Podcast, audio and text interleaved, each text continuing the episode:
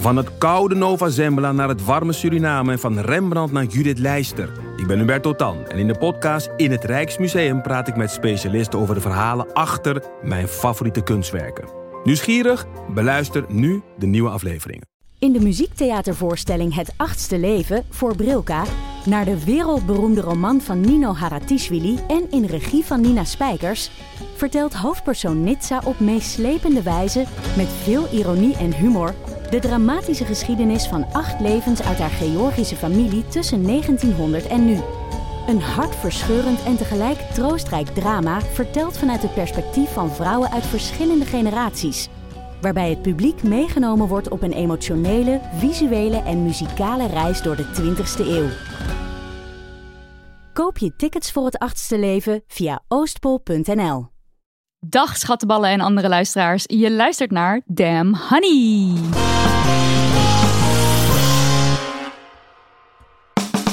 De podcast over shit waar je als vrouw van deze tijd mee moet dealen. Mijn naam is Nidia. En ik ben Marilotte. En dit is aflevering 99, deel A. En vandaag gaan we het hebben over anti-trans meningen, oftewel transfobe shit. Die zien we namelijk steeds vaker terug in de Nederlandse media. En voor een buitenstaander kan het soms uh, misschien onschuldig lijken. Of uh, een column komt misschien zelf zo over als een logisch pleidooi. Maar wat vaak onbenoemd blijft in zo'n stuk, in zo'n column, is dat trans mensen nog altijd te maken hebben met geweld, met intimidatie, discriminatie en buitensluiting. En dit alles wordt uiteraard niet in zo'n column beschreven. En dan is natuurlijk het gevolg daarvan door zo'n column waarin het bestaansrecht van trans mensen keer op keer betwijfeld wordt, dat het alleen maar bijdraagt aan die uh, intimidatie uh, en discriminatie. Dus dat moet stoppen.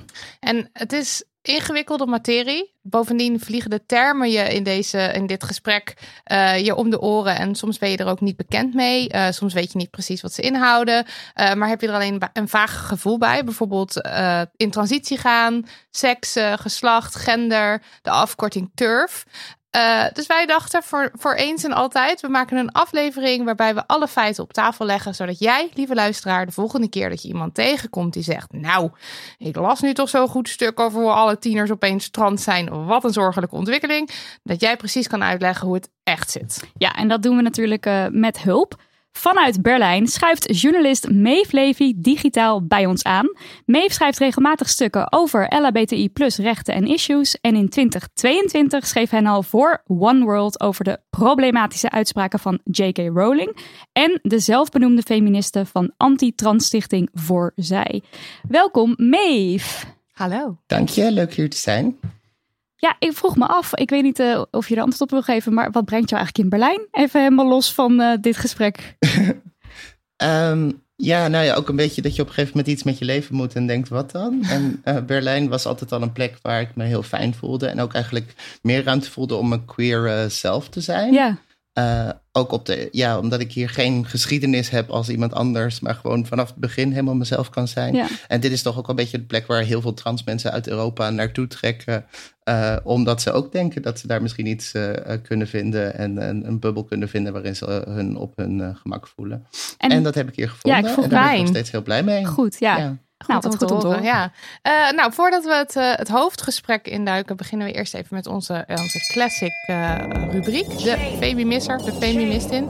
Nidia, hoe ging jij erin, de Femimist? Ik had laatst een, een, badpak aan als gewoon overdag kleren. Dat heb ik wel vaker. Dat vind ik ook gewoon leuk staan. En toen, uh, ik stond in een lift in een gebouw. En toen zag ik dus dat mijn tepels er echt heel erg hard doorheen kwamen. En toen kwam ik daar op dat kantoor binnen. En toen ging ik een beetje zo mijn handen ervoor houden. Omdat ik me er dan toch voor schaamde. Oh nee. En dan echt zo een dag daarvoor nog hebben gezegd. De Linda die zet vrouwen met de handen voor de te Maar dat is ook wat de, wat de Linda daarmee heel erg in stand, in stand houdt. houdt. Klopt, klopt. Ja. Maar ik vind het dan jammer dat ik dan niet denk, fuck het, je ziet tepels. Ja, ja een mens heeft tepels. Ja, I, know, I love tepels. En jij, kan ze niet vaak genoeg zien. nou, ik uh, deed even aan een, een sterk staaltje. Uh, ik betrapte me erop dat ik...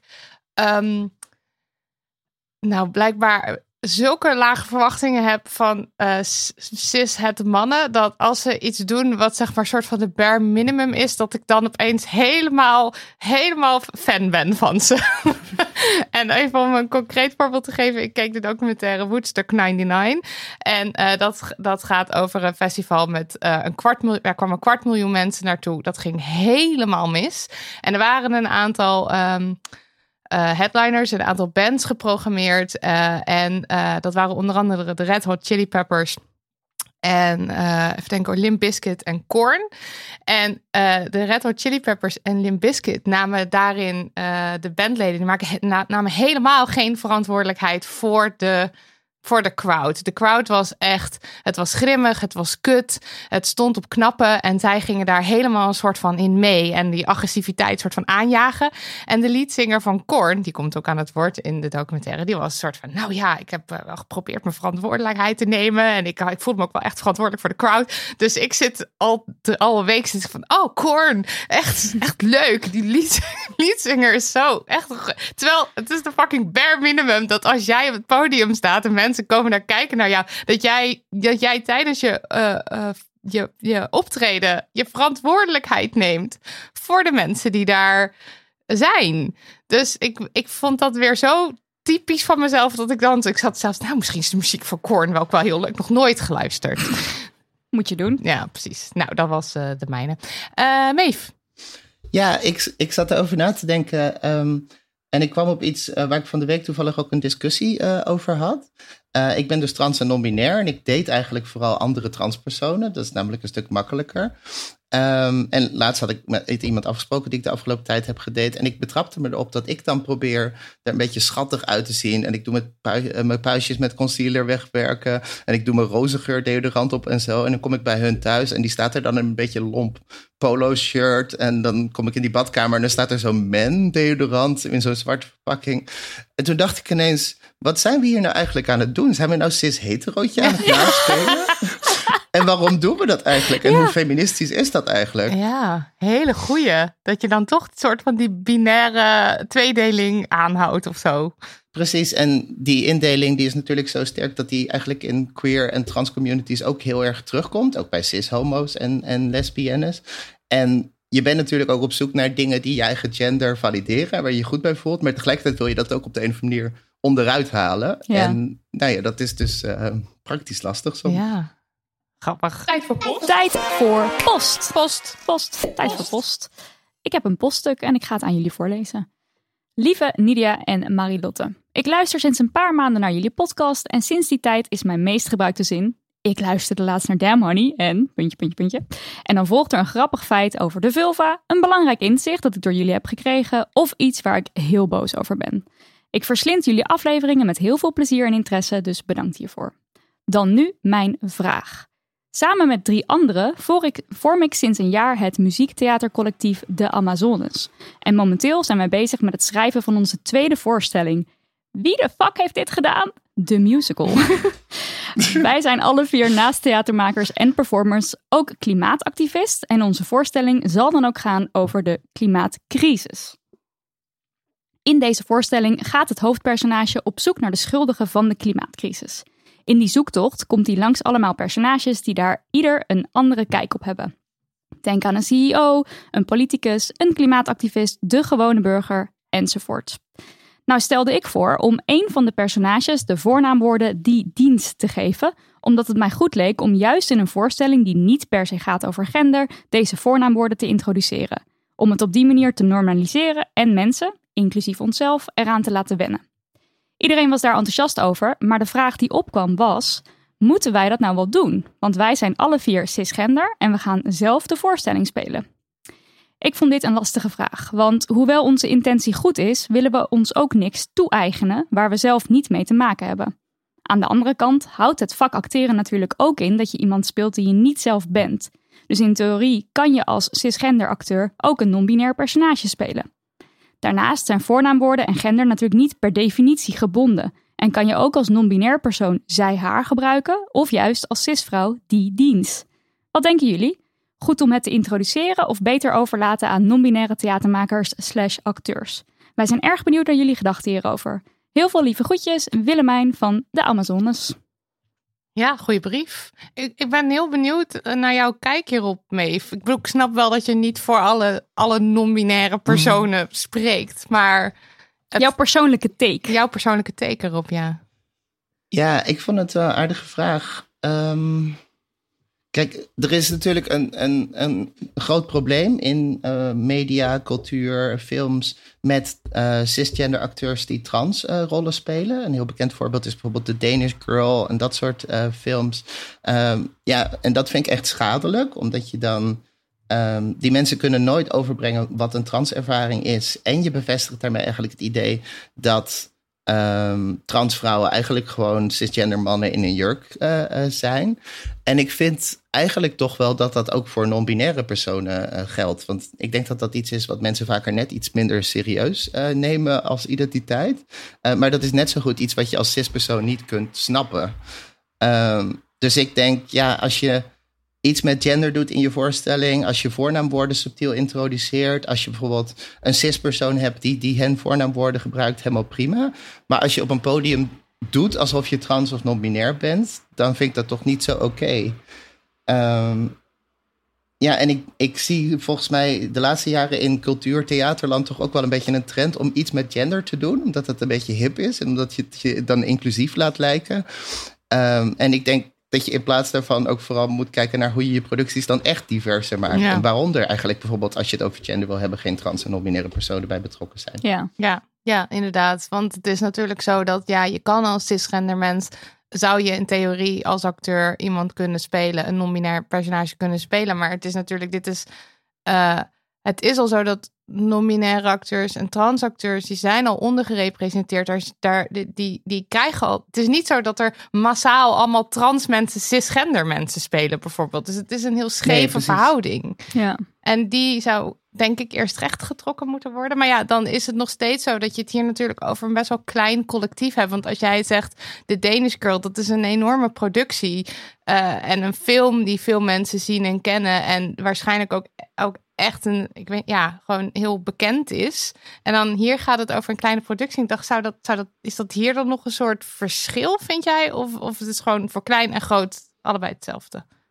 Ja, eigenlijk toch wel. Ja? Ja. En ik denk dat je, dus, dat je dus wel zou kunnen zeggen: Goh, ik gebruik die hen voornaamwoorden. Of ik, ik eh, ben er niet helemaal uit wat ik met gender wil. Maar op het moment dat je op een podium als cispersoon zegt: Ik ben een non-binair persoon. En dat speel ik vandaag. Ja. En daar doe ik dan iets stereotyps bij. Weet ik veel, eh, kort haar en een of ander butchy uiterlijk. Om dat zo te laten lijken. Ja, eigenlijk ja, ja. vind ik dat wel in dezelfde categorie vallen. Ja. ja. En dan gewoon ja, zorgen voor eh, iemand trans of iemand non-binair die dit kan vertolken.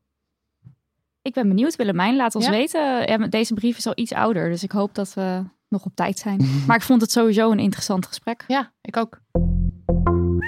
Even aandacht voor onze sponsor, Fucking Horny. De tweede seksverhalenbundel die wij samenstelden. En vanaf 6 september, dat is bijna beste mensen, ligt Fucking Horny in de winkel. We hebben wederom allerlei toffe feministische auteurs gevraagd om loeihete erotische verhalen te schrijven. En net als vorige keer is het weer queer as fuck. Klein tipje van de glibberige sluier verwacht spanksessies, geblinddoekte avonturen, sauna-seks, solo-seks, doms en subs, fisting, zombies, Wat? naaktslakken en veel toys. Oh nee. Eh, Nee. En eh, dit alles geschreven door eh, allerlei toffe auteurs, zoals Malou Holshuizen, Bette van Meeuwen, Sharmila Voren, Daan Borrel, Mion Nusteling, Manoy Kamps, Ayla Satijn, Tijn de Jong, Jaël van der Woude, Bappie Kortram, Monique van Loon, Tanisha Simons, Josephine Appia, Helene de Bruyne, Joanna Werners, Max de Bruin en onze eigen uitgever Meerte Spiteri. Voor de mensen die Damn Horny lazen, de eerste seksverhalenbundel die wij samenstelden. We schreven dus voor dit deel, voor Fucking Horny, een vervolg op ons vorige verhaal. In Damn Horny stond Sappho aan het roer en zorgde zij dat de fantasie van de ik-persoon werkelijkheid werd. En nu worden Sappho's wettest, wildest dreams waarheid. En ook de geiler dan geilste fantasieën van onze luisteraars en Insta-volgers staan weer in het boek. Dus wie weet eh, staat jouw fantasie er wel in. Pre-order het boek nu om het direct bij verschijnen op je mat te ontvangen. En dit is even een saai boekending, maar geloof ons, we hebben er heel veel aan als je hem pre-ordert in plaats van dat je wacht tot hij in de winkel ligt. Dat kan bij je Fafo boekhandel. En als jouw favoriete boekhandel nou toevalligerwijs Scheltema is, dan krijg je je boek zonder verzendkosten thuisgestuurd. En wie weet, zelfs gesigneerd door ons. Met de kleine side note dat wij ook maar gewoon tere vrouwenpoeltjes hebben. Uh, en we hebben geen idee hoeveel mensen er nu al gepre-orderd hebben.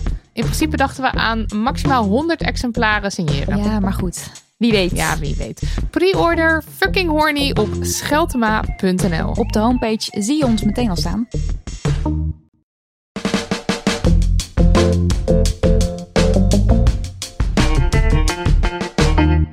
We moeten het even hebben over de subtiele, tussen aanhalingstekens, vormen van transhaat en transfobie die we de laatste tijd steeds vaker terugzien in de media.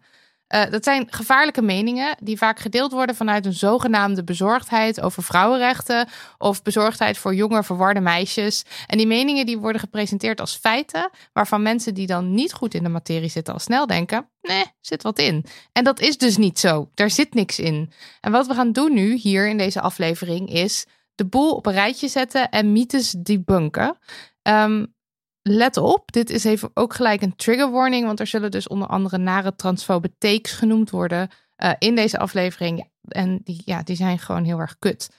Um, ik zei in de intro van deze aflevering al, de materie kan ingewikkeld zijn met allerhande termen die je misschien niet kent, maar samen met Maeve uh, loodsen we je er hopelijk op een beetje een duidelijke manier doorheen. En weet je aan het eind van de rit beter hoe de vork in de steel zit. En ben je klaar uh, om met feiten te strooien en de transfobe stemmen de grond in te, in te stampen. Um, Meef, welke, uh, welke schadelijke anti-trans zien we veel terug in de media? Um, nou ja, je hebt natuurlijk verschillende niveaus van anti-transretoriek. Het extreemste is, dat zie je bijvoorbeeld in de VS veel, maar ook wel bij een SGP of een reformatorisch dagblad van trans mensen of genderideologie. Ik weet nog, nog steeds niet helemaal wat dat is, ondanks dat ik een van de uh, mensen ben die dat schijnt te propageren. uh, is een gevaar voor de natuurlijke orde en is eigenlijk een aanval op de traditionele cis-hetero familie. Uh, en daar moet je heel erg mee oppassen. En daarvan zeggen heel veel mensen, nou dat is extremisme. Mm -hmm. maar er komt heel veel subtielere transhaat voor, wat eigenlijk gepresenteerd wordt als een rationeel en legitiem uh, debat. Uh, over allerlei zorgen die mensen hebben. Over risico's voor vrouwenrechten. Over of toegang tot zorg niet te makkelijk is. Over dat soort dingen. En dat is volgens mij veel gevaarlijker, omdat mensen dan al snel denken: ja, daar zal wel iets in zitten. En over zorgen die mensen hebben, moet je toch een debat kunnen voeren. Uh, en twee jaar geleden was dat eigenlijk nog heel marginaal in Nederland. Ik was toen ook een van de weinige mensen uh, die daar uh, iets over schreef. Maar dat wilde ik op dat moment wel, omdat ik wel zag aankomen van dit kan heel snel de verkeerde kant op gaan. Ja. zoals dat eerder in het Verenigd Koninkrijk is gebeurd. Um, en dat is nu ook aan het gebeuren. Je ziet ja. echt dat de afgelopen jaar met name vrijwel alle media van AD tot NRC, die zijn die, die onjuiste takes over trans zijn, die zijn ze allemaal steeds opnieuw kritiekloos aan het reproduceren. En daar maak ik me echt zorgen over. Ja, ja. wij waren jouw stuk aan het lezen over J.K. Rowling en de orde van de, van de turfs, heet het volgens mij op One World. Ja. En daarin schrijf je ook al een soort van, van het, is, het is nog, de stemmen zijn nog niet zo luid, maar het is gevaarlijk. En dat is een stuk van twee jaar geleden. En toen zeiden wij tegen elkaar, dit is... Dit, dit is en here we are. veel luider geworden. Zo luid dus dat, er echt, dat we er echt over moeten praten. Uh, om dit ja, du duidelijk op een rijtje te zetten. Ja, want het is op allerlei verschillende manieren dat je die takes terugziet. Dus het is dan bijvoorbeeld in een, uh, een interview um, in, de, in de Linda. Daar was um, uh, schrijver en columnist en presentator Özgan Aykil. Die dan in een interview, soort van, ja, eigenlijk terloops, want dat interview gaat daar helemaal niet over. Uh, gaat zeggen van, ja, ik maak me er echt zorgen om, om al die transjongeren. Want in de klas van mijn vriendin of vrouw of collega ja. van mevrouw. Ja, weet ik precies. Uh, hmm. zitten, zitten wel zoveel kinderen die uh, allemaal in transitie zijn. Uh, en een week later verscheen er in de Volkskrant Magazine een interview met emeritus hoogleraar psychologie Lisbeth Woordman, die eenzelfde soort uitspraken deed. Het was nog maar in één week. Ja, en dat, dat, dat begon ook helemaal niet. Dat had ook niks te nee. maken met, met iets over trans zijn of transgender zijn. maar opeens was het een soort van, ja, ik maak me daar wel zorgen over. Ik begrijp ja. het gewoon niet. Ik denk, ik vermoed. En ja. het was helemaal niet een soort dan spreekt dus iemand die uh, uh, hoog, hoogleraar uh, psychologie is, doet zulke uitspraken in de Volkskrant Magazine, die in principe ongefundeerd zijn, want ze zegt de hele tijd: ik vermoed, ik denk. Ja. ja, en wat wij dan weer horen uit onze omgeving van mensen die ons dierbaar zijn of mensen die ons volgen, die dan toch denken dat dat dus waar is. Ja, ja, ja, ja. En uh, dat vind ik dan.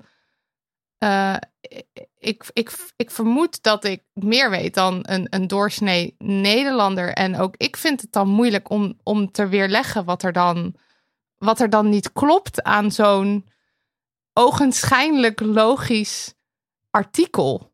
Want ja. mensen denken, ik maak me hier ook zorgen om, wat vreselijk. Misschien kunnen we een paar van die takes langslopen. Ja. Um, zoals bijvoorbeeld het idee van uh, trans zijn, dat is een soort modeverschijnsel. Of het is um, uh, kinderen steken elkaar aan. Net als dat, dan stond er in zo'n interview, net als dat je vroeger dan gothic was, dan ben je nu maar trans. ja. Ja, nou, ik luisterde ja, als puber wel veel naar gothic muziek en kwam later achter dat ik ook trans was. Dus, uh, Daar hebben we hem.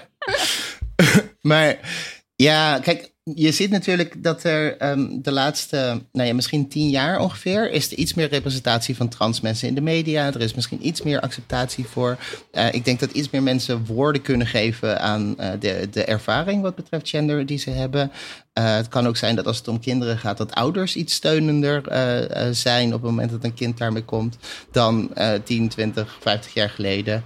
Um, en volgens mij is dat alleen maar goed. Want uh, ja, het aantal mensen wat, wat uh, transzorg zoekt bijvoorbeeld... is volgens mij eerder te laag dan te hoog. Want die barrières zijn nog steeds immens. Um, en als mensen um, erachter komen dat ze, uh, ja, dat ze trans zijn... dan is dat iets om alleen maar te ondersteunen. En vaak wordt er dingen gezegd over dat het aantal kinderen... Wat, of jongeren onder de 18 wat transzorg zoekt... dat dat 5000 procent gegroeid is en zo. En dat is allemaal echt absolute onzin. Er is...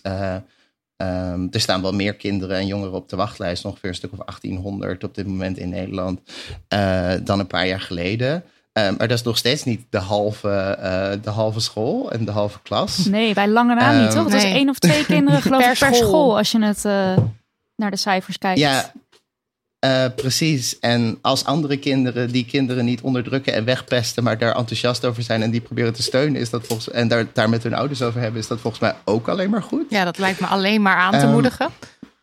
ja, precies. Um, nee, en een vergelijking die vaak wordt getrokken, um, waar ik ook wel iets mee kan, omdat ik zelf ook linkshandig ben. Je ziet vaak van die grafiekjes van rond 1900 waren er ongeveer 3% linkshandigen. En dat is toen geëxplodeerd naar ongeveer 12% in de jaren 50, 60. En dat is uh, sinds de jaren 50, 60 eigenlijk ongeveer stabiel gebleven. Dat komt niet omdat het aantal linkshandigen, doordat dat een leuke trend was om met je linkerhand te schrijven, um, ineens, um, ja, dat dat veel populairder is geworden. Uh, dat komt omdat linkshandigen vroeger uh, niet met links mochten schrijven. Ja. Dat, dat werd afgeleerd, dat werd bestraft. En sinds dat niet meer gebeurt, is het aantal mensen wat link, openlijk linkshandig is, is gegroeid. Openlijk linkshandig. Uh, ja, precies. Maar ja, dat wil niet zeggen dat dat blijft doorgroeien totdat dat 100% is of zo. Nee, het is gewoon, het is ook, ook als het nu gaat over uh, mensen uh, die transzorg zoeken. Het is, het is natuurlijk gewoon heel lang onderdrukt geweest. En nu wordt het meer geaccepteerd. Dat is nog lang niet, maar mensen voelen meer ruimte om, om, om het ook te onderzoeken. En dus het is een heel logisch gevolg daarvan. Ja. En wat je natuurlijk ook, uh, wat, je, wat je hoort, ook in die, uh, die column van Eus, en, ja. is, is natuurlijk dat dan zijn er acht, acht of tien kinderen of zo in transitie. Dat claimde hij, ja. En dan wordt verder helemaal voorbij gegaan aan het feit dat transitie is helemaal niet een eenduidig ding. Ja, wacht. Twee, ik heb hier nog wel ja. iets, iets tussendoor. Want Euskan die zei dus acht kinderen in een klas die zijn in transitie. Toen heeft Thomas Hoogeling dat gecheckt. Toen zei hij op Twitter, in de betreffende klas is er geen sprake van acht kinderen in transitie zijn. Er zijn acht kinderen mee bezig. Dat is iets heel anders. Kinderen zijn met van alles bezig. Kun jij dat verschil uitleggen mee van letterlijk in transitie zijn versus ja, met je genderidentiteit bezig zijn? Um, ja, moet je dat uitleggen? Nou, ik denk uh, voor sommige mensen is dat, uh, is dat misschien toch, soort, toch onduidelijk. Ik weet in ieder geval dat in mijn omgeving mensen bij het woord transitie meteen denken aan allerhande onomkeerbare operaties, wat helemaal niet zo hoeft te zijn. Want ik weet dat je sociale transitie hebt en medische transitie hebt. En ik heb het gevoel dat mensen daar de verschillen niet tussen kennen ook. Ja, ik moet eerlijk zeggen dat ik zelf ook niet zo hou van het woord transitie. Mhm. Omdat het eigenlijk suggereert dat je een soort afgerond proces hebt. En daarna kun je gelukkig zijn. En tot die tijd zit je er eigenlijk allemaal een beetje tussenin en is het allemaal moeilijk. Eh, terwijl gender is volgens mij een proces. eh, en je ontdekkingstocht daarnaar. En wat, wat jij nodig hebt, dat is iets wat gewoon doorloopt. En wat ook je hele leven eh, kan doorlopen. En dat geldt natuurlijk ook voor jongeren. Op het moment dat jij eh 10, 11, 12, 13 ben je, je denkt van voel ik me eigenlijk eh, eh, thuis bij het gender waarvan mijn ouders ooit hebben gezegd dat ik dat was. Ja. Eh, dat betekent nog niet dat je eh, daarmee transman of transvrouw bent of wil zijn. Eh, en ik denk dat het eigenlijk juist wel goed is als eh, heel veel mensen, eh, trouwens ook cis mensen, kritisch nadenken over wat ben ik eigenlijk Ja. en waarom ben ik dat? Ja. Dan hadden we ook nog die column van, eh, even kijken hoor, hoe heet ze? Debbie Gerritsen in het AD. Oh ja. Ik dacht, we gaan gewoon even hele concrete voorbeelden langs. Want dan Ja, hebben mensen daar... En Debbie, Debbie, Debbie Gerrits eh, Debbie- schreef... Ja, dat vrouwen mogen zichzelf geen vrouwen meer noemen. En het, is, het hangt een beetje samen met het idee dat als wij vragen van... hey, kunnen we het hebben over menstruerende mensen of over zwangeren... dan ontken je dat vrouwen bestaan. Ja. Nou ja, twee, twee dingen.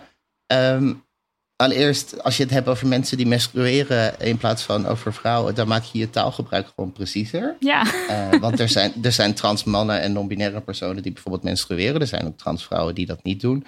Eh, op het moment dat je trans bent en je wil toegang krijgen tot gynaecologische zorg of zo, is dat eh, bij kans onmogelijk. Omdat, juist omdat dat mensen dat niet begrijpen.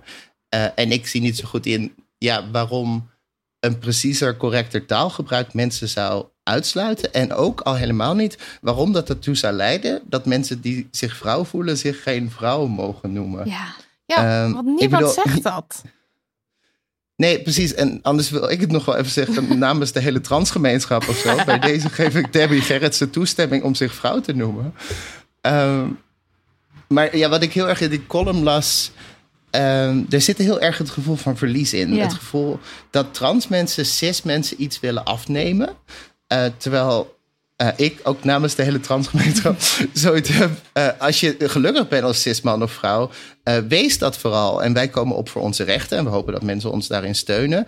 Eh, maar dat wil niet zeggen dat iemand geen man of vrouw meer mag zijn als die zich daar comfortabel mee voelt. En ik denk waar dat ongemak vandaan komt, heeft ook deels mee te maken dat de genderidentiteit van veel cis-mensen eigenlijk heel fragiel is. Ja. Dat als je suggereert van misschien is eh, het lichaam waarin je geboren bent of wat je ouders je altijd verteld hebben niet de essentie van je persoonlijkheid, maakt dat mensen al heel ongemakkelijk. Mhm. En het lijkt wel inderdaad alsof, alsof eh, mensen, zeg maar in columns zoals dit, alsof mensen echt ehm, het gevoel hebben van. eh, of, ik snap, ik begrijp gewoon niet hoe je niet kan inzien dat je de taal ja, niet preciezer maar preciezer maakt, maar ook gewoon breder. En gewoon, je pakt er nog groepen bij die je voorheen uitsloot met het woord vrouw. Maar je kan Mhm. ook zeggen. eh, vrouwen en non-binaire mensen en transmannen bijvoorbeeld. Ja, dat Toch? kan. Dat kan ook. Eh, je hoeft, als je het niet wil hebben over menstruerende mensen of zo. Het is ten eerste heel transfoob en ook kinderachtig om het niet te willen hebben over menstruerende mensen, want het is niet zo heel ingewikkeld. Nee. Maar het is vooral dat, dat ding inderdaad dat Debbie dan denkt van ik mag mezelf geen vrouw noemen. Dat die hele stap Snap ik niet. snap ik totaal niet. En dat is denk ik ook wat je veel ziet in dit soort columns of stukken, dat het nooit volledig geïnformeerd, eh, vanuit volledig geïnformeerd zijn komt. Want als je een keer had geluisterd naar iemand die dat had uitgelegd, dan had je meteen begrepen dat je jezelf wel degelijk vrouw moet noemen. Want daar, daar, daar strijden we toch ook voor. Jij bepaalt hoe jij je aangesproken noemt, ja. wil, wil worden. Precies. En, En ik heb daar niks over te zeggen. Dat is een etiket wat je op jezelf plakt, wat je mag veranderen als je dat wil. Maar in ieder geval heeft een ander daar helemaal niks mee te maken. Nee, zo simpel is het. En een take die je eh, ook wel eh, leest, volgens mij ook in dat in, in Bij Liesbeth in- Woerdman. Liesbeth Woerdman inderdaad, is het ehm, idee dat meisjes zich niet comfortabel voelen in de vrouwrol en daarom dus massaal man willen worden. Ja, dat vind ik ook een leuke. Omdat je dan, als, als dat waar zou zijn, dan zou je met de vo- vo- voortgang van het feminisme in de afgelopen 50 jaar, zou je verwachten dat er 50 jaar geleden meer eh, mensen waren die man wilden worden dan nu. En toch is dat niet het geval. Ehm, nee, en wat er volgens mij in zit, en dit is iets wat mezelf natuurlijk minder raakt, maar eigenlijk vind ik het wel heel erg. Ehm, over transvrouwen en transfeminine personen, die worden eigenlijk vaak gepresenteerd als een soort gevaarlijke dader. Iemand die vrouwen iets aan wil doen. Ja. En transmasculine personen en transmannen, dus veel, mensen die veelal opgevoed worden als vrouw. ehm, die worden gepresenteerd als een soort zielig slachtoffer. Ja. En die Ja. zijn helemaal niet in staat tot rationele keuzes te maken. En ik snap niet zo goed wat daar feministisch aan is. Nee, dat is juist het tegenovergestelde ervan. Om weer eh, af te schilderen als ach, maar die, die arme meisjes. die kunnen niet voor zichzelf denken. Die kunnen niet, die overzien deze enorme, enorme beslissing niet. Ja, het is heel. Maar, en, maar sowieso is het, is het ontzettend. Eh, hoe, noem je, hoe noem je dat? Belerend en denigerend om over een groep mensen te zeggen dat zij niet beslissingen voor zichzelf kunnen maken. Ja, en mensen dat- kunnen heus wel denken. En dat er dus eh, wordt bedacht voor de ander wat de reden zou zijn. Want Ja. die Lisbeth Woordman die zei ook zoiets van... Ja, want anders snap ik echt niet waarom je transman zou willen zijn. Ja, Zo van, dit moet wel het ene... Want ik heb er heel lang en uitgebreid over nagedacht. En ik kan me gewoon niet indenken. Dat is ook zo, ja, ongeïnformeerd weer. Ja. Maar wat je net zegt over ehm, het afschilderen van transvrouwen die gevaarlijk zouden zijn. Kan je daar iets meer over vertellen? Ik zit even te denken hoe ik dat eh, eh, moet verwoorden. Omdat we daar natuurlijk ook eh, vooraf een beetje discussie over hadden. Van oké, we willen stilstaan bij wat er in de media gebeurt. En wat er over mensen wordt gezegd. Maar op het moment dat je bijvoorbeeld de take. Transvrouwen zijn eigenlijk mensen die vrouwenkleedkamers willen binnenkomen om vrouwen te verkrachten. Die zin zal ik nu één keer uitspreken. Gaan we En nu nooit meer? Ja. Op het moment dat je dat soort dingen behandelt als onderwerp van legitieme discussie, eh, dan plant je daarmee ook een zaadje in het hoofd van mensen. En dan maak je dat tot een legitieme discussie. Ja. Ehm, en dat vind ik eigenlijk wel, ja, dat vind ik best gevaarlijk. Ehm, en natuurlijk is dat totale onzin. Ehm, ik bedoel, op het moment dat je eh, een man bent en dat je ehm, eh, vrouwen niet aan wil doen, dan ga je over het algemeen niet eerst naar de burgerlijke stand om je paspoort te veranderen. Dan doe je dat gewoon. Ja. Nog los van dat de meeste aanrandingen, verkrachtingen enzovoort eh, gedaan worden door eh, familie, vrienden enzovoort en niet door onbekenden. Ehm, maar ja, de hele suggestie dat je een, een jarenlang gendertraject eh, eh, zou door gaan lopen, of überhaupt meer ehm, je paspoort zou veranderen om vrouwen iets aan te doen, dat is iets waar ik zo niet bij kan. Dat is volstrekt onrealistisch dat mensen dat ooit zouden doen. Maar de reden dat het argument eh, wordt aangevoerd en dat dat eh, toch ook wel enige weerklank vindt, dat is omdat heel veel mensen toch ergens denken dat transvrouwen eigenlijk mannen zijn en dus automatisch gevaarlijk zijn. ja, en een soort predators. Ja, precies. En dat is een beeld eh, over transvrouwen wat eigenlijk al tientallen jaren eh, structureel wordt neergezet. Ook een beetje vanuit eh, tweede golffeministen, eh Jermaine Greer. je hebt een heel beroemd boek, The Transsexual Empire van Janice Raymond. Ehm, en het punt daarin is dat mannen eigenlijk trans zijn zouden hebben uitgevonden om het feminisme onderuit te halen. eh, om het patriarchaat te versterken, om eh, ehm, nou ja, vrouwen iets aan te doen. Ehm, en dat is niet helemaal de realiteit. De realiteit is trouwens ook dat het eerder omgekeerd is. In de zin dat 43% van de transpersonen maakt jaarlijks een vorm van geweld. ver- Verbaal of fysiek mee. Ja. Geldt voor mij zelf overigens ook. Ehm, en transvrouwen zijn overweldigend vaker slachtoffer van eh, geweld, discriminatie enzovoort. Ze krijgen alles wat over zich heen, wat cisvrouwen over zich heen krijgen wat dat betreft. En daarbovenop Ja. krijgen ze nog transhaat. Ja. Ja, dus, dus wie is nou de, de groep die beschermd moet worden? Eh, dat, zijn, dat, dat zijn in dit geval de trans mensen en dat zijn niet de cis mensen hier. Nou ja, cisvrouwen moeten En- ook beschermd worden. Daar ook beschermd worden. Ja, ja, ja, nee, dat is ook zo. Ik zeg dat verkeerd, maar eh, het is eh, om, om eh, trans vrouwen neer te zetten als een soort van het zijn mannen en dus predators is, ja, het is gewoon op meerdere vlakken heel schadelijk. is super schadelijk. En het moet- is ook, zeg maar, dan nu zitten wij dit inderdaad dus weer over te praten. Maar even eigenlijk wat je net zei, van je geeft er daarmee ook een soort van nou ja, credibility of zo aan. Maar ook, het is ook afleiding. Want weet je wel, we hebben echt veel Ja. betere dingen om voor te strijden. En toch zitten we dan dit weer. te weerleggen de hele Te weerleggen, tijd. Zo van, terwijl- dat klopt Ja. niet. We, ha- we hadden had helemaal niet nodig hoeven zijn. Nee. eh, zoals bijvoorbeeld die wachtlijsten, weet je wel, er, er, er is genoeg waar, waar we echt heel erg hard de, de ehm, alarmbellen voor moeten laten eh, rinkelen. En toch zitten we deze opname nu te maken, omdat Ja. dit de hele tijd nu terugkomt. Ja, ja, ja, ja. Ja, nee, dat is echt een tactiek Ja. inderdaad, om, om ons van dat debat af te houden, denk ik. Eh, nog één ding wat me te binnen schoot, ehm, is dat je volgens mij in dat soort argumenten, dus zie je ook echt een overeenkomst met hoe eh, homo's bijvoorbeeld in, tot in de jaren 80 en 90 nog werden neergezet in de media. Want eh, homoseksuele mannen met name, dat zouden ook pedofielen zijn, dat zouden ook groomers zijn, die zouden ook kinderen willen beïnvloeden om ook homo te worden, whatever. En dat is het bijzondere, dat op dit moment, in deze tijd, zou geen serieuze krant een stuk meer publiceren.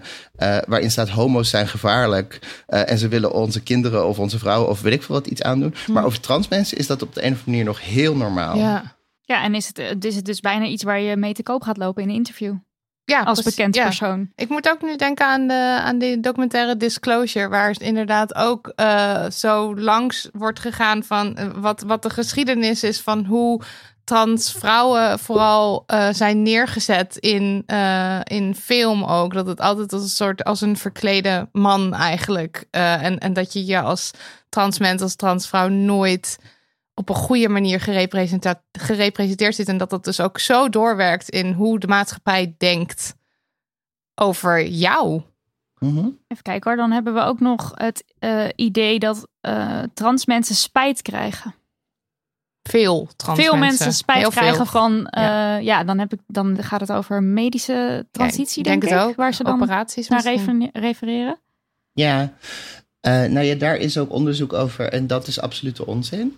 Eh, er zijn studies die zeggen ongeveer 1% van de trans mensen die een vorm van operaties ondergaat, heeft daar spijt van. En eigenlijk ongeveer de helft van de mensen heeft geen spijt. Eh, omdat ze aan hun genderidentiteit twijfelen, maar omdat eh, ze in de maatschappij niet serieus genomen worden, niet voldoende ondersteund worden, eh, omdat ze met discriminatie te maken krijgen Ja. enzovoort. Dus dat is een hele kleine groep. Terwijl ik heb geloof ik wel eens gezien, het aantal mensen wat niet tevreden is en spijt heeft over een knieoperatie is geloof ik 35, 40 procent. Ja, ja, ja. Maar op de een of andere manier is het heel normaal om die uit te voeren. En zijn, zijn trans genderbevestigende operaties echt een aparte categorie. Eh, en, maar, en er zit ook een soort idee achter. eh, eh, en dat zie je ook in ehm, de argumenten die gebruikt worden als het gaat om zorgen over kinderen. Maar ook, ook hier. ehm, dat er eigenlijk gedaan wordt alsof de barrière ehm, voor toegang tot transzorg heel laag is. Ja. Dat je daar zo binnenkomt en, en voor je het weet, weet ik veel, zijn je borsten eraf. Ja, Of, als elfjarige Ja, zeg maar morgen. als elfjarige. Nee, en daar kom je allemaal niet meer vanaf. Ja. En ik mag hopen dat mensen dat weten. Maar misschien is het goed nog even te benadrukken dat die barrières niet eh, te, hoog, eh, te laag zijn, maar te hoog. Ehm, op dit moment, als je je aanmeldt voor een vorm van eh, medische transzorg, dan sta je sowieso 2,5, 3 jaar op de wachtlijst voor een eerste gesprek. Eh, dan moet je mensen overtuigen eh, dat je trans genoeg bent. Eh, vaak artsen en psychologen die juist in hele binaire stereotypen denken. Dus je moet je zo binair mogelijk gedragen om daar doorheen te komen. Dan uiteindelijk na een hele tijd krijg je misschien weer hormonen. Voor operaties zijn er nog weer jarenlange trajecten. Ehm, en dat zij juist allemaal veel makkelijker moeten in plaats van moeilijker. Ja, en, en inderdaad ook ehm, iemand die een, die, die een dergelijk traject doorloopt, ook het vertrouwen geven dat diegene met diens zorgverlener gewoon tot goede beslissingen komt en gewoon daarin valide keuzes maakt en niet helemaal gaat lopen doen alsof ze beschermd moeten worden tegen zichzelf. Ja, ehm, nee, wat trans mensen vinden is dat die zorg eigenlijk gebaseerd zou moeten zijn op informed consent. Ja. Eh, ik zeg trans mensen vinden, eh eh, transactivisten vinden dat veelal. Dus dat wil zeggen dat je een arts hebt en een psycholoog enzovoort die je wel begeleiden en die je goede informatie geven over keuzes, risico's enzovoort. Maar dat je uiteindelijk zelf beslist van ik wil hormonen of ik wil dat. Ja. En ehm cis mensen die krijgen voortdurend dat soort zorg. Ja, Op het moment ja, ja, dat ja. jij een vrouw bent en je gaat in de menopauze, dan krijg je precies dezelfde oestrogeentabletjes waar trans mensen drie jaar op moeten wachten. Als je een cisman bent, je testosteron is te laag, dan is dat binnen een paar weken gefixt Ja. enzovoort. En alleen voor trans mensen is er een jarenlange barrière. Ja. En dat komt uiteindelijk, en dat wordt niet meer gezegd, maar zo denken mensen nog wel, eh, dat er eigenlijk nog steeds wordt gedacht dat wij ziek zijn. ja. Ja. Terwijl je eigenlijk ziek wordt van de barrières. Of kan worden. Ja. Kan je daar misschien ook iets meer over vertellen over wat het doet met mensen als je dus de juiste zorg ontzegd wordt? dat gebrek aan toegang tot zorg, dat maakt het uh, voor veel mensen heel veel lastiger. Dat betekent dat je jarenlang uh, in een realiteit leeft um, uh, waar je eigenlijk niet in wil leven. Dat betekent ook voor kinderen en jongeren die eigenlijk puberteitsblokkers zouden willen, dat je eigenlijk die onomkeerbare puberteit doorloopt, um, die je eigenlijk niet wil. Um, en op het moment dat je daarop kan ingrijpen en op het moment dat je transzorg benaderder maakt, dat redt ook gewoon levens. Um, in, onder trans uh, jongeren is het aantal zelfmoordpogingen is tien keer zo hoog als onder cis jongeren. Um, dus nee, nou alles wat je kan doen om dat makkelijker te maken, om die transzorg toegankelijker te maken, dat redt echt levens. Ja, dus nogmaals, daar, moet, daar zou de aandacht naartoe moeten. Ja, en, want is de, de, de groep die zeg maar spijt krijgt van een medische van een transitie waar dus zo op gefocust wordt, die is vele malen kleiner. Dat is dus 1% ongeveer. Ja, en dan, dan nogmaals, van die 1% is dus een groot deel mensen die, die, dat, die spijt hebben vanwege de transfobie. Oh ja, ja, dat is er ook nog natuurlijk. Ja. Omdat je dan denkt, kut, de maatschappij reageert helemaal niet. Ja, ja, oké. Maar die, die groep is dus super klein en de groep die nu zorg ontzegd wordt, of in ieder geval, die is gigantisch. En op de een of andere manier vinden mensen het toch nodig om zich op die hele kleine groep te focussen. Dat is ook ruis. Ruis en haat. Uh, ja, dan, ik denk dat we dan de, ja, de meest voorkomende takes ongeveer wel zo doorlopen hebben. Maar waar komen, die, waar komen deze takes over trans mensen vandaan? Door wie worden ze ook verspreid? Ja, wat je ziet is dat diezelfde tekst, diezelfde argumenten, die worden eigenlijk internationaal door iedere antitransbeweging uh, gebruikt. Uh, om trans mensen te pathologiseren en te stigmatiseren. Dat halen ze ook bij elkaar vandaan. Je ziet dat de media dat van elkaar uit, uit het buitenland ook overneemt. Um, en wat er denk ik aan het gebeuren is, is dat je. Trans mensen hebben een, een toegenomen uh, zichtbaarheid in de afgelopen tien jaar. Uh, er zijn enkele beperkte vooruitgangen qua, toegang tot zorg, qua rechten. En kennelijk is dat al te veel en leidt dat al tot een soort terugslag uh, dat we op onze plek gezet moeten worden. Um, je ziet ook dat we speelbal worden gemaakt in een soort culture war. Dat zie je met name in de, in de VS. Uh, maar toch ook wel hier. Je zag bijvoorbeeld rond uh, de laatste verkiezingen. Uh, zag je posters van Forum voor een Democratie. Van hoeveel genders heb je vandaag? Mm. En over genderwaanzin. Um, en je ziet dus dat onder het mom van feminisme cisvrouwen tegen ons worden opgezet. Omdat wij een bedreiging zouden zijn. Um, dus dat komt uit verschillende richtingen, maar daar zit gewoon eh, wel een conservatieve agenda achter. Ja. Uh, waarvan ik me zorgen maak dat het heel snel erger wordt. En dat betekent dat trans mensen uh, echt in gevaar zouden kunnen komen als het gaat om discriminatie, als het gaat om geweld op straat, als het gaat om minder rechten. En als je wil zien waar die agenda uiteindelijk heen gaat, dan hoef je maar te kijken naar bepaalde kopstukken van die genderkritische beweging. er is bijvoorbeeld Helen Joyce, dat is een bekende gender critical feminist in het uh, Verenigd Koninkrijk. Uh, het NRC heeft een boekbespreking van haar laatste boek gedaan, waarin dat gepresenteerd werd als allemaal hele redelijke zorgen over jongeren enzovoort. Maar die zegt inmiddels gewoon: uh, wij zitten in het Verenigd Koninkrijk voorbij het stadium van uh, mensen bewust maken over wat het probleem is met trans mensen. Dat is al gelukt. We moeten nu gewoon vaststellen: trans mensen zijn a huge problem to a sane world. Mm. Dus een groot probleem voor een geestelijk gezonde wereld. En het gaat er nu om het aantal trans mensen en het aantal trans mensen uh, dat in transitie gaat, om dat actief terug te brengen. Ja. dat wordt gewoon openlijk gezegd en dat is uiteindelijk de agenda. Ja.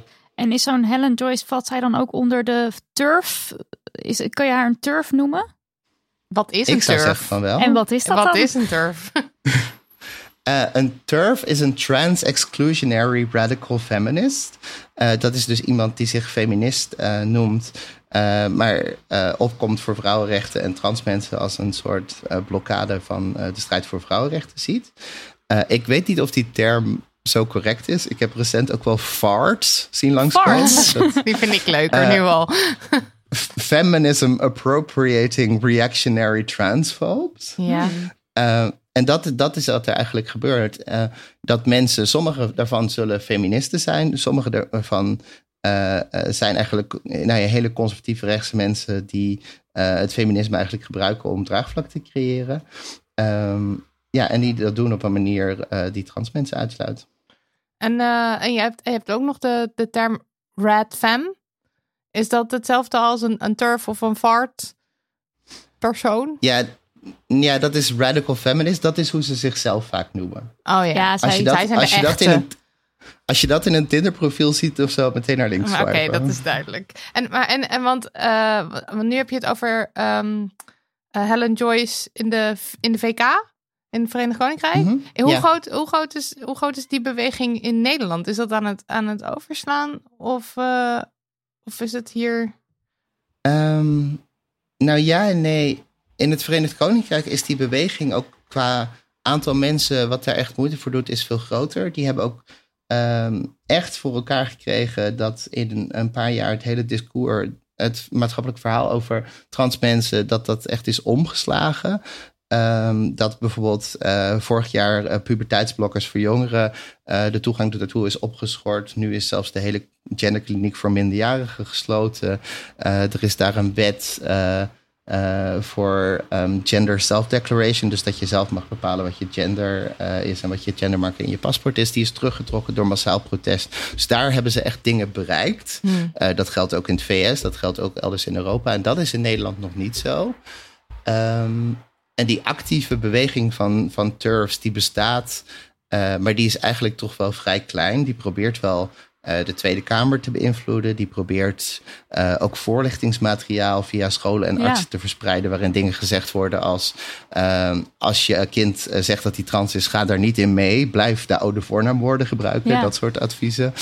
Ehm, maar goed, die beweging die probeert heel erg hetzelfde te doen als in het Verenigd Koninkrijk en de Verenigde Staten, maar dat lukt ze nog niet echt.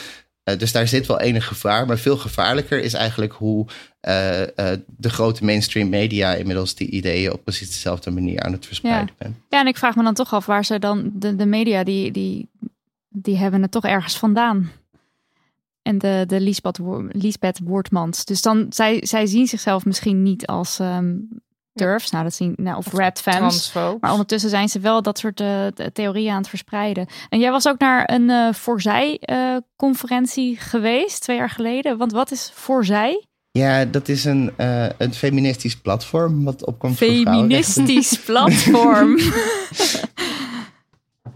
ja, en dat, eh, eh, je hebt daar ook een verslag over geschreven. En daar werd dan ook al gezegd van alle Nederlandse vrouwenorganisaties, zoals Atria en Women Inc., die zijn gekaapt door het transideaal en geloven dat transvrouwen vrouwen zijn. Dat soort dingen worden daar eh, gezegd. En dit zijn ook wel voor de mensen die op Twitter zitten.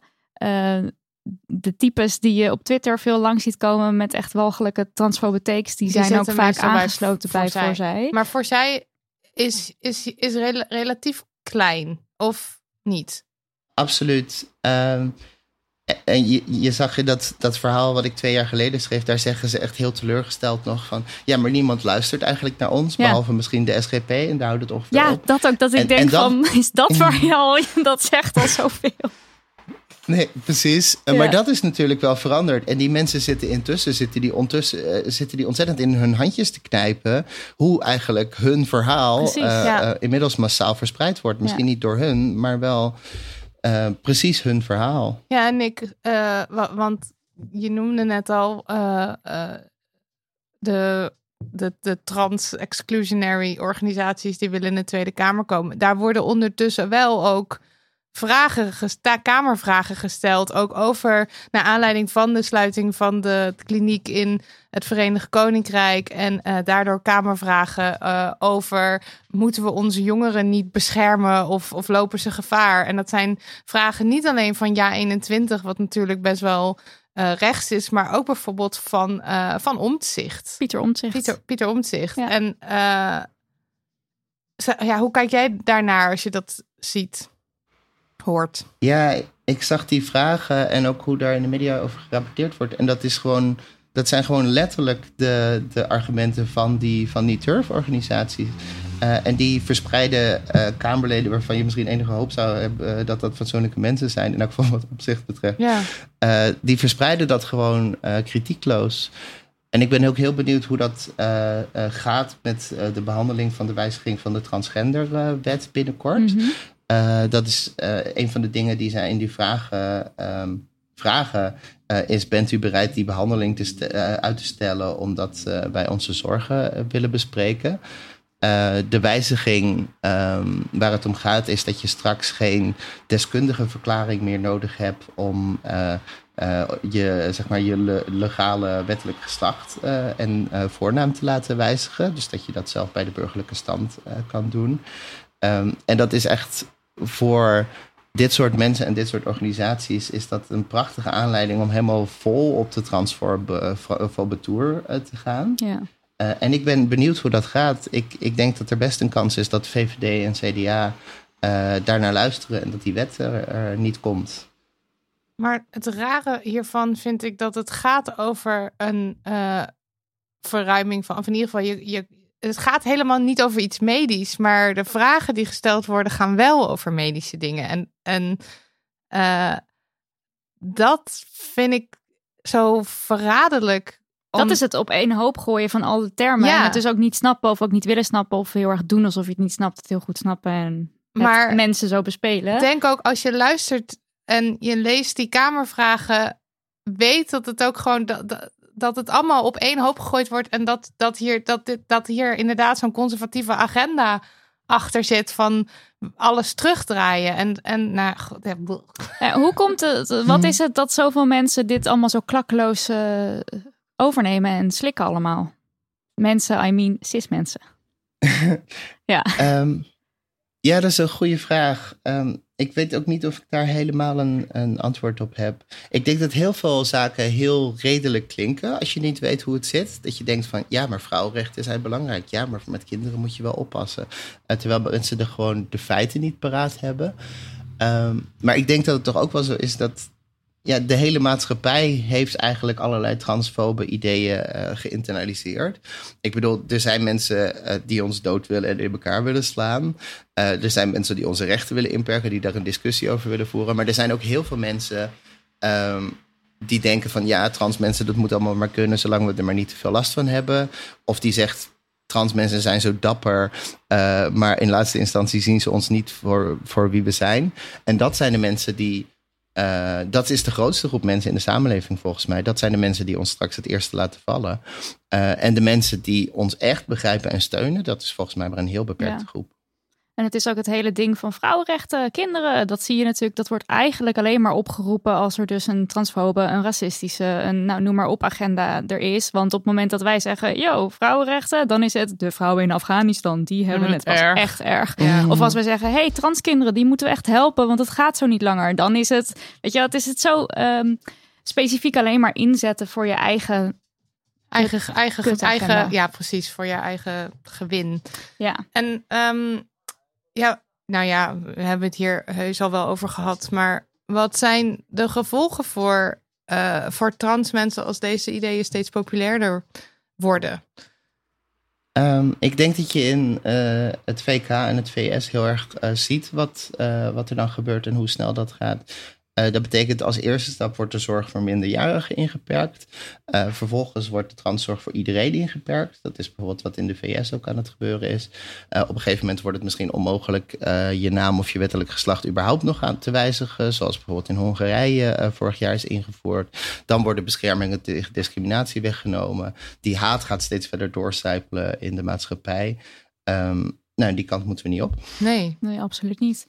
Dan als laatste vraag, wat kunnen wij en um, luisteraars doen om, om ja, zoveel mogelijk dit tegen te gaan, af te remmen? Ja. Nou ja, als eerste je hierover inlezen, mm -hmm. dit soort verhalen ook verspreiden. Uh, je kan mijn oude stukken daarover lezen. Er zijn ook hele goede boeken over. Er is uh, een heel goede is bijvoorbeeld uh, The Transgender Issue van uh, Sean Fay. Uh, dat is een Britse transvrouw. Dat gaat deels over de situatie daar, maar ook wel over heel veel um, nou ja, argumenten die overal worden gebruikt. En die ligt ook heel goed het verband uit tussen transfobie, homofobie, misogynie, andere vormen van sociale ongelijkheid. Um, dat is iets wat ik echt kan aanraden. Voor de rest, ja, ga de discussie aan uh, met je transfobe omgeving. Kijk ook kritisch naar je eigen opvattingen. Uh, word boos als je dit soort uh, transfobe takes ziet. Ehm, en doe wat je kan om ook zelf op te komen voor goede transzorg en transrechten. bijvoorbeeld, er zijn het afgelopen jaar veel demonstraties geweest van Transzorg Nu. die onder andere opkomen voor um, nou ja, betere transzorg en zelfbeschikking voor trans mensen over hun lichaam. En daar komen eigenlijk vaak toch heel weinig cis mensen. Terwijl trans mensen wel elders voorop lopen in allerlei strijd en demonstraties. Nou, dankjewel Meef. Ja. Laten we hopen dat dit gesprek ook weer uh, een beetje iets bijdraagt en mensen een beetje verlichting tot brengt. actie overzet. Precies. mensen die luisteren. Zet hem op.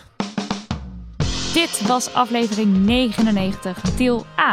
Heel veel dank, Meef, dat je uh, dit alles met ons wilde delen, dat je bij ons wilde aanschuiven. In de show notes zal ik uh, nog even bijvoorbeeld het boek noemen, wat jij ook genoemd hebt. En uh, ook de artikelen die je hebt geschreven voor One World. En die show notes die vindt de luisteraar op damhoney.nl slash aflevering 99a. Thanks aan de welbekende Holy Tree. Daniel van der Poppen, edits, Lucas de Gier, jingles en Lisbeth Smit, website. En ook bedankt aan Amber Script. Uh, dat is de app die ons, of hoe noem je dat, de software die het uh, maken van de transcripten uh, heel veel chiller maakt. Weet je wat pas echt het maken van de transcripten veel chiller maakt? Nou, vertel het me eens. Mijn fantastische menselijke transcripters. Want er is zowaar een transcript club A, die deel A voor mij transcribeert. En een transcript club B. En deze helden wil ik heel eventjes in het zonnetje zetten door ze hier uitgebreid uh, te bedanken en te noemen. Transcript Club A. Ik kan het niet uitspreken, maar you know who you are. Juna, Maaike, Melissa, Paulien, Pieke, Imke en Yvonne. Heel erg fantastisch, dank jullie wel. En Transcript Club B, de helden van deel B. Elise, Marleen, Marloes, Shura en Eefku. I love you all. Ja. Oh, ja. ja.